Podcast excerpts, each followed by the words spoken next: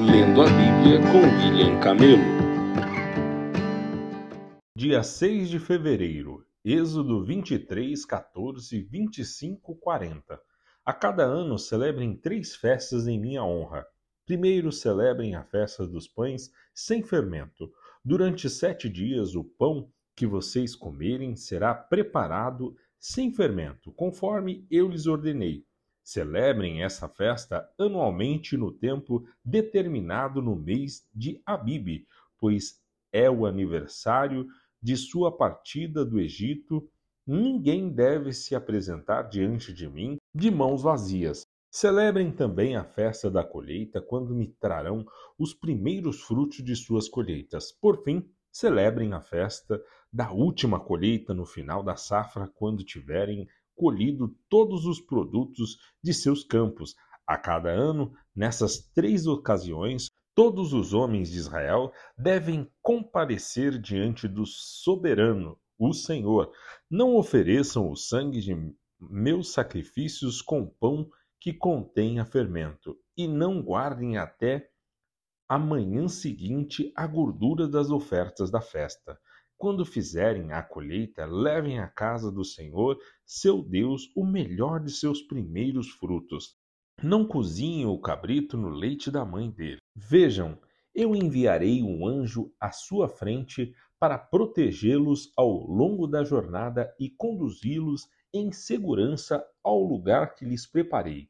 Prestem muita atenção nele e obedeçam às suas instruções. Não se rebelem contra ele, pois é o meu representante e não perdoará sua rebeldia. Mas, se tiverem o cuidado de obedecer e de seguir todas as minhas instruções, serei inimigo de seus inimigos e farei oposição aos que se opuserem a vocês.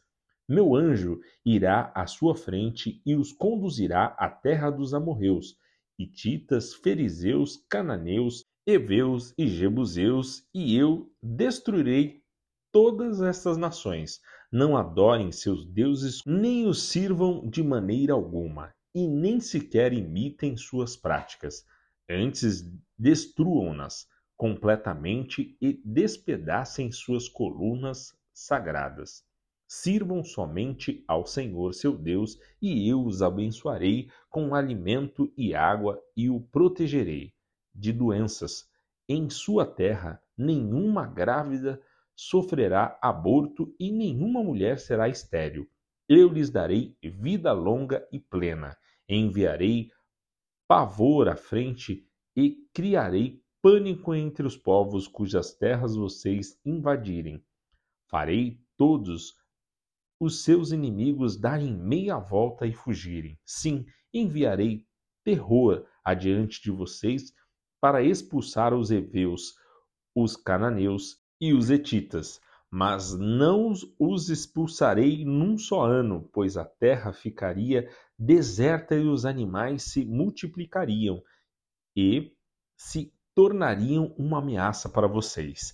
Eu os expulsarei aos poucos até que sua população tenha aumentado o suficiente para tomar posse da terra. Estabelecerei os limites de seu território desde o Mar Vermelho até o Mar Mediterrâneo e do deserto do leste até o rio Eufrates. Entregarei em suas mãos os povos que hoje vivem na terra e os expulsarei de diante de vocês. Não façam tratados com eles nem com seus deuses. Esses povos não devem habitar em sua terra, pois os fariam pecar contra mim. Se vocês servirem aos deuses deles, cairão na armadilha da idolatria. Então o Senhor disse a Moisés: Suba ao monte para encontrar-se comigo e traga Arão, Nadab, Abiú e setenta líderes de Israel. Todos devem adorar de longe. Somente Moisés está autorizado a se aproximar do Senhor.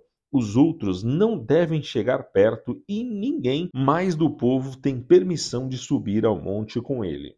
Moisés desceu e transmitiu ao povo todas as instruções e ordens do Senhor, e todo o povo respondeu em uma só voz: Faremos tudo que o Senhor ordenou. Moisés anotou com exatidão todas as instruções do Senhor. Logo cedo, na manhã seguinte, levantou-se e construiu um altar ao pé do monte. Também ergueu doze colunas, uma para cada tribo de Israel. Em seguida, enviou alguns rapazes israelitas para apresentarem ao Senhor holocaustos e touros sacrificados como ofertas de paz.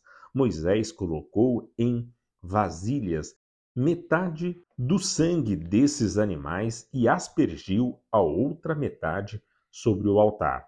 Depois pegou o livro da aliança e o leu em voz alta para o povo. Mas uma vez todos responderam: Obedeceremos ao Senhor, faremos tudo o que ele ordenou.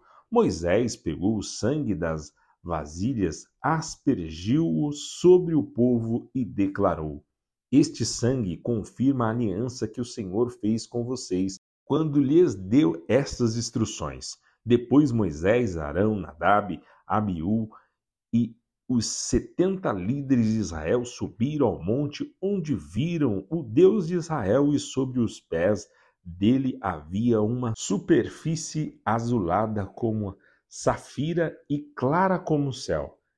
E embora esses nobres de Israel tenham visto Deus, ele não os destruiu e eles participaram de uma refeição na presença dele. Então o Senhor disse a Moisés: Suba ao monte para encontrar-se comigo. Fique lá e eu lhes darei tábuas de pedra nas quais gravei a lei e os mandamentos para ensinar o povo. Moisés e seu auxiliar Josué participaram e subiram ao monte de Deus. Esperem aqui até voltarmos, disse Moisés aos líderes. Arão e Ur ficarão com vocês quem tiver algum problema para resolver durante minha ausência poderá consultá-los. Então Moisés subiu ao monte e a nuvem cobriu o monte. A glória do Senhor pousou sobre o monte Sinai e a nuvem o cobriu por seis dias. No sétimo dia, o Senhor chamou Moisés de dentro da nuvem. Para os israelitas que estavam ao pé do monte, a glória do Senhor no alto do Sinai parecia um fogo consumidor.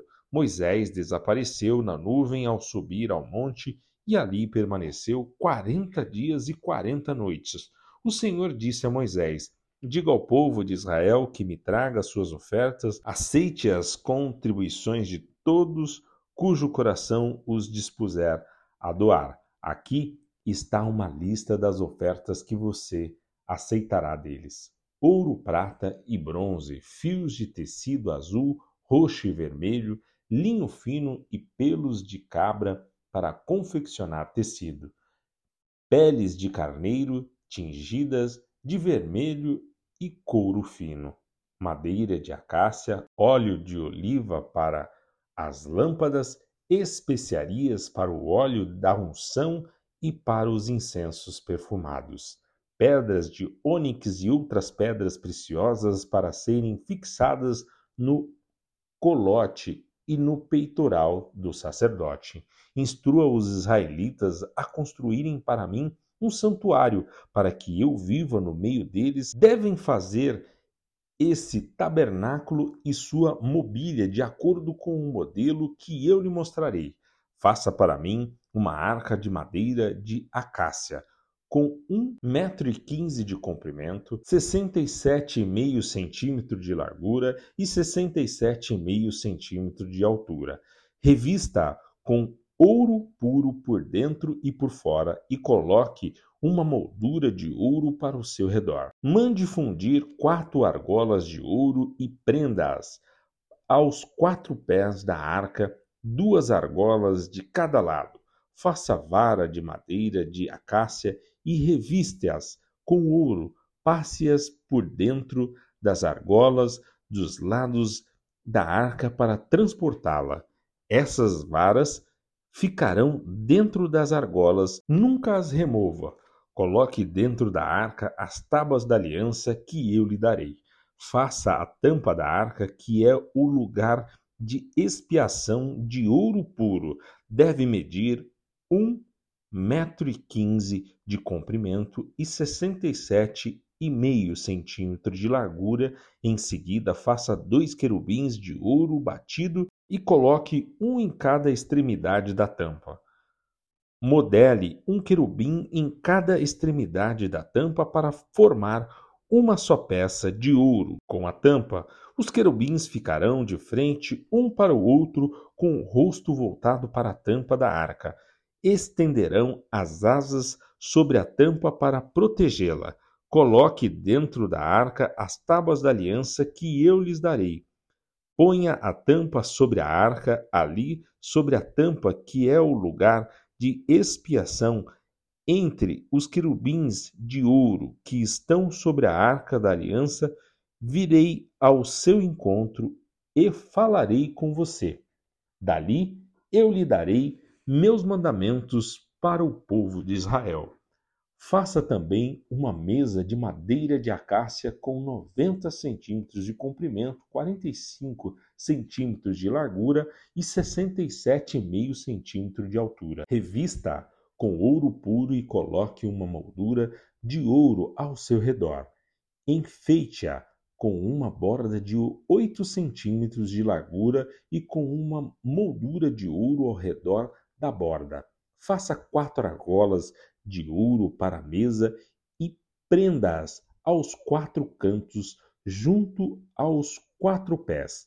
Prenda as argolas junto à borda para sustentar as varas que serão usadas para transportar a mesa. Faça essas varas de madeira de acácia e a revistas com ouro. Com elas a mesa será carregada. Faça recipientes especiais de ouro puro para a mesa, tigelas, colheres, vasilhas e jarras que serão usadas para as ofertas derramadas. Coloque sobre a mesa os pães da presença, de modo que fiquem diante de mim o tempo todo. Faça um candelabro de ouro puro batido, todo o candelabro e seus enfeites formarão uma só peça.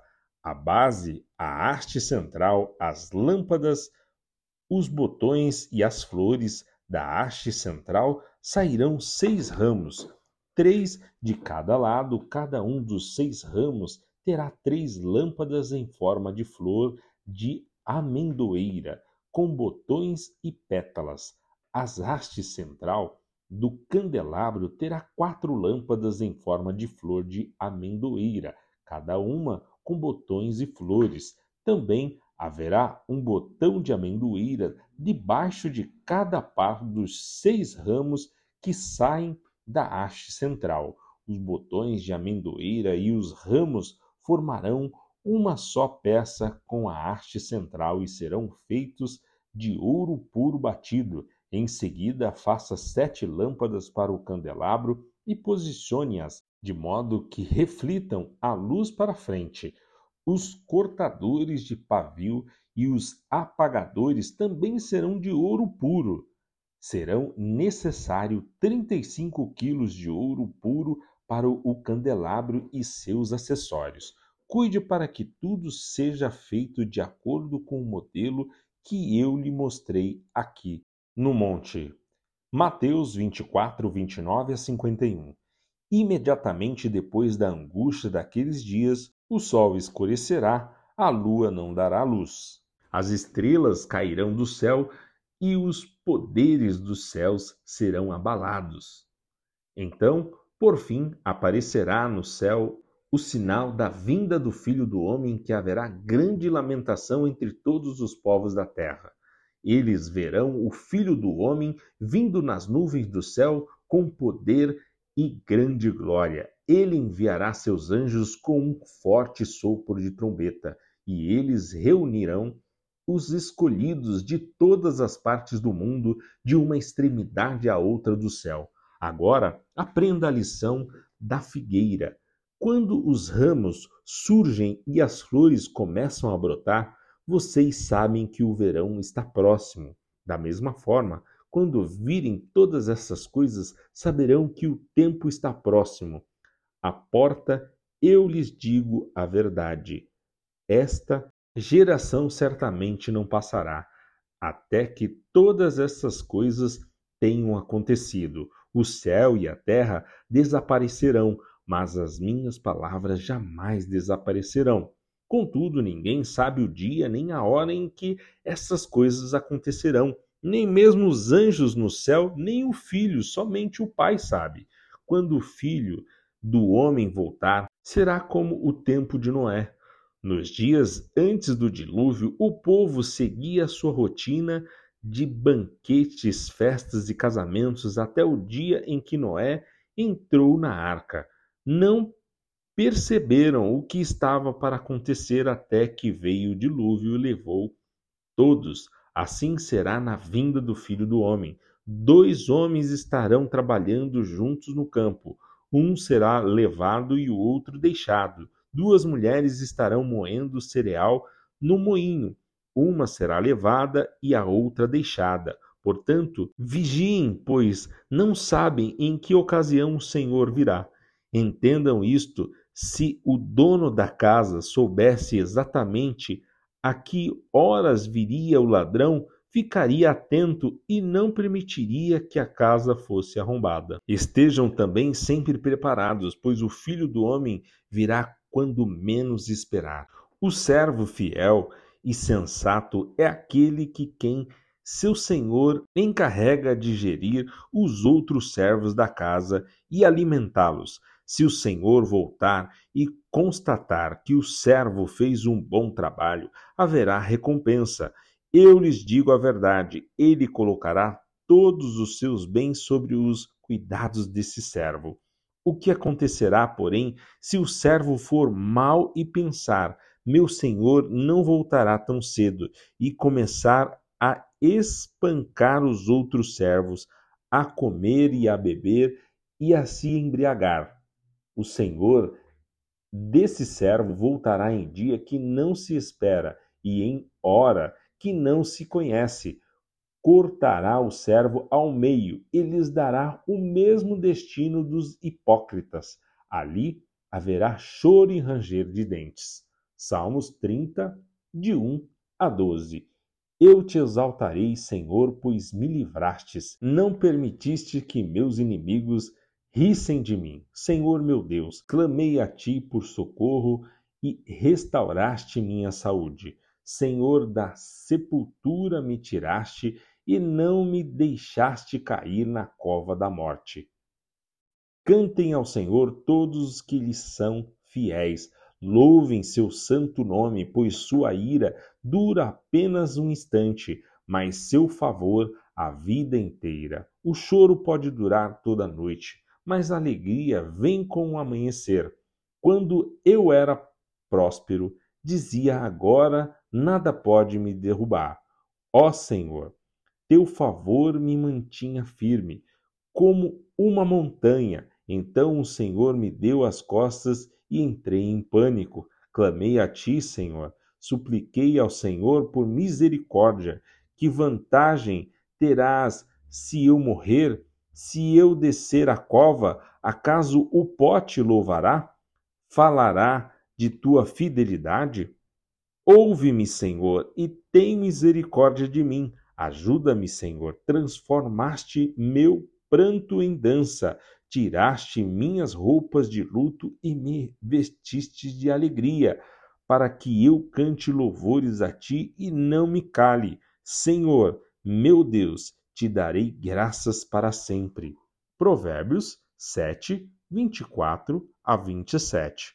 Portanto, meu filho, ouça-me, preste atenção às minhas palavras, não deixe que seu coração se desvie para ela, não se perca em seus caminhos tortuosos, pois ela causou a ruína de muitos, não são poucas as suas vítimas. Sua casa é o caminho para a sepultura, seu quarto é a câmera da morte.